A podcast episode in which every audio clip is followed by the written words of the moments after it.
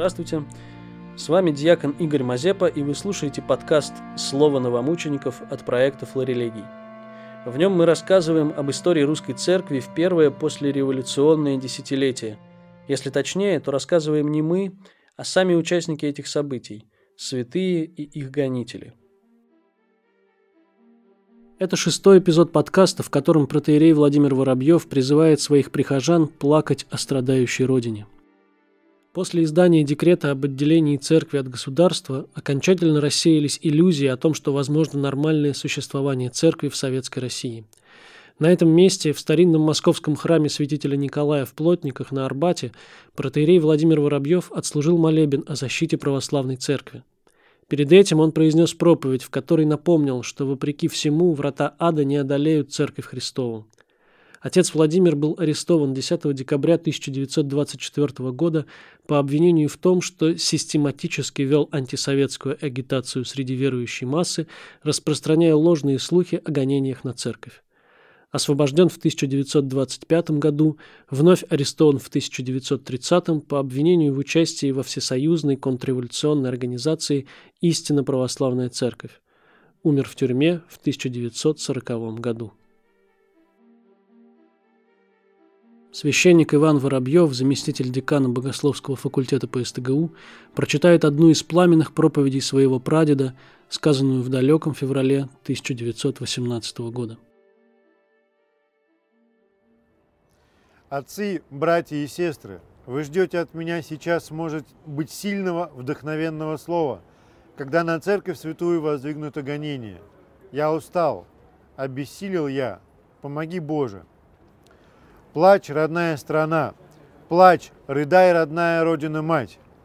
Где твое беспредельное пространство, где необъятная ширь твоих земель, которая даже одна была грозой для врагов? Ее не стало теперь. Тебя твои внутренние и внешние враги разорвали и раздирают на части. Затаенную тоскою ты можешь сказать про себя «Раздели риза моя себе, и одежде моей меташи жребий». Плачь, родная страна, плачь, рыдай, родная Россия-мать. Ты унижена, опозорена, оскорблена, ограблена и разграбляешься теперь теми, кто награбленное объявляет народным достоянием. Плачь, родная страна, плачь, рыдай, родная Россия-мать. Святыни твоей государственной жизни право, закон грубо растоптан. Свобода твоего слова безжалостно раздавлена – неприкосновенность личности жестоко попрана, и истерзаны все, даже последние лепестки твоей юной благоухающей свободы. Отцы, с горечью напоминаю, что сбылись мои слова, сказанные вам с воплем души на собрании в апреле прошлого года, что историческое колесо политического переворота неизбежно повернется назад, и мы будем не в силах его повернуть. И вот тогда водворится в стране тирания – Тирания мрачную тенью теперь покрыла русскую землю, и мы пока бессильны даже ослабить ее. Плачь, родная страна, плачь, рыдай, родная Россия-мать. Изменники, побывавшие в германских странах, теперь продали твоим врагам. Плачьте, русские люди, плачь, рыдай, русский родной народ. Твоя Россия-мать в предсмертной агонии, в кровавых конвульсиях испускает свои предсмертные вздохи и гибнет, гибнет, гибнет.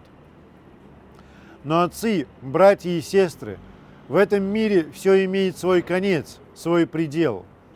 Оставьте свой плач, прекратите свой стон, сдержите свои рыдания и вопли. Спасение нашей Родины в руках всемогущего Бога и нашей Святой Церкви, устроительницы и созидательницы русской земли – ее величия и мощи. Возрадуйтесь, смотрите, как загорелся свет веры в сыром холодном Петрограде и в замерзшей Москве после лишь попытки грубокощунственного захвата святого Петрограда, святыни Петрограда Александра Невской лавры. Радуйтесь, пред вами уже горит яркий огонь веры, который привлек такую несметную толпу с хоругвями и иконами на эту площадь чтобы молиться о сохранении и защите Святой Православной Церкви. Радуйтесь пламени любви к церкви, которым сияют ваши сердца после издания декрета об отделении церкви от государства. Вместо свободной церкви в свободном государстве наша Мать Святая Церковь Православная лишается всех человеческих прав и становится гонимой рабой. Ведь этого не знали и не знают православные церкви в деспотической магометанской Турции. Христианам было лучше, чем становится теперь нам – даже при гонителях кровавых римских императорах-язычниках. Римские императоры считали священными места христианских погребений и не касались их, и христиане там спокойно тихо молились. Декрет об отделении церкви от государства лишает церковь права иметь свободные храмы, собственные храмы и свободно совершать общественное моление нашему Богу. Но вы радуйтесь тому, что теперь наступило время мученичества за имя Спасителя Христа.